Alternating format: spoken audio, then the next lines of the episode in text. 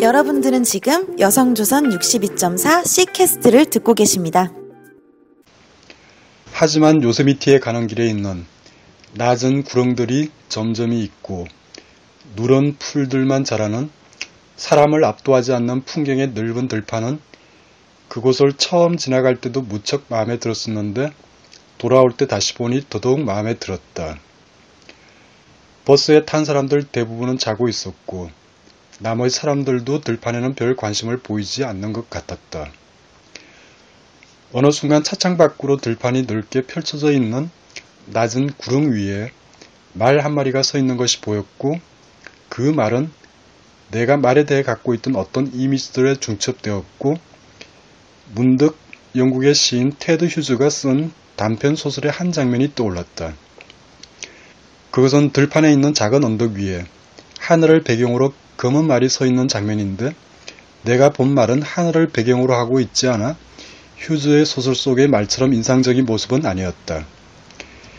그의 소설 속에 등장하는 말은 약간 이상한 말로 비가 내리는 어느 날 들판과 언덕과 숲이 있는 어떤 장소를 12년 만에 찾은 어떤 남자를 공격하려고 한다. 남자는 도망을 치며 숨기도 하는데 말은 일정한 거리를 두고 모습을 감췄다가 다시 나타나 계속해서 그를 가만히 지켜보다가 뒤쫓아 가기를 반복하는데 그는 비가 내려 진창이 된 땅 위로 도망을 치며 말을 향해 거의 알 만한 돌멩이를 던져 명중시키기도 한다. 아기를 품은 것인지 장난을 치는 것인지 아니면 머리가 이상해져 그러는 것인지는 알 수 없는 것으로 나오는 이상한 말에게 쫓기는 남자가 등장하는 그 이야기는 내가 말에 대해 갖게 된 또 다른 어떤 이미지였고 그 이미지를 떠올리며 캘리포니아의 구름 위에 있는 말을 보았지만 잘 서로 잘 연결되지는 않았다. 내가 보고 있는 말은 갈색이었고 조용히 고개를 숙인 채로 풀을 뜯고 있었고 날씨는 아주 화창했고 해가 지려고 하는 참이었고 붉은 빛을 띤 햇빛이 누런 들판 위로 부드럽게 비치고 있었다. 테드 휴즈가 쓴 그 글은 그의 단편 소설 중 유일하게 재미있게 읽은 것이었는데 이상한 말에게 공격을 당해 쫓기는 것과 같은 이상한 이야기들이 내게는 재미있었다.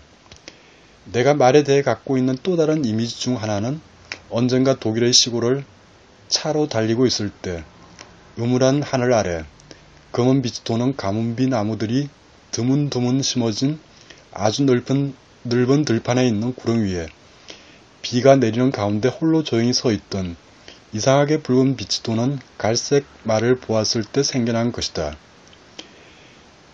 말은 마치 그 넓은 들판의 풍경을 최종적으로 완성하는 더 이상 손댈 데가 없는 완성된 미술 작품처럼 그 풍경의 핵심처럼 꼼짝 않고 서 있었다.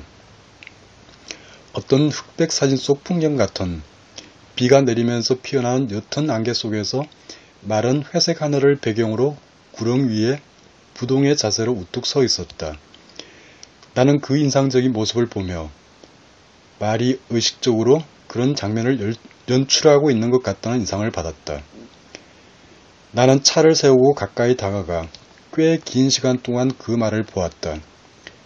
고개를 떨구고 있는 말에 입과 배와 꼬리를 타고 빗물이 떨어져 내리고 있었지만 전혀 문제가 되지 않는 듯 최면에 걸린 것처럼 전혀 움직이지 않았다. 나는 마치 누군가가 나를 겨냥해 던진 돌에 가슴을 정통으로 얻어맞은 것처럼 하지만 갑자기는 아니고 서서히 가슴이 서늘해지는 것을 느꼈다. 그런데 그때가 겨울이었고 그래서 겨울비가 준엄하게 내리고 있었던가 아니면 봄이었고 그래서 봄비가 부드럽게 내리고 있었던가 이 장면을 구성하는 중요한 요소로서 겨울비와 봄비는 전혀 다른 느낌을 주는 것 같았다. 겨울비가 내렸고 겨울이었다고 하자. 그렇게 함으로써 그 장면이 더욱 인상적인 것으로 남도록.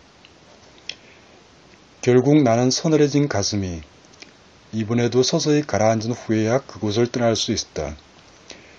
떠나면서 나는 그 겨울 풍경을 완성시키고 있는 것 같은 그 말이 내 생각 속에서 언제까지나 그곳에 그대로 서 있게 만들었는데 그렇게 함으로써 그 말이 나의 자기적인 세계 속에 완벽하게 들어와 있게 할 수 있다. 여러분들은 지금 여성조선 62.4 C캐스트를 듣고 계십니다.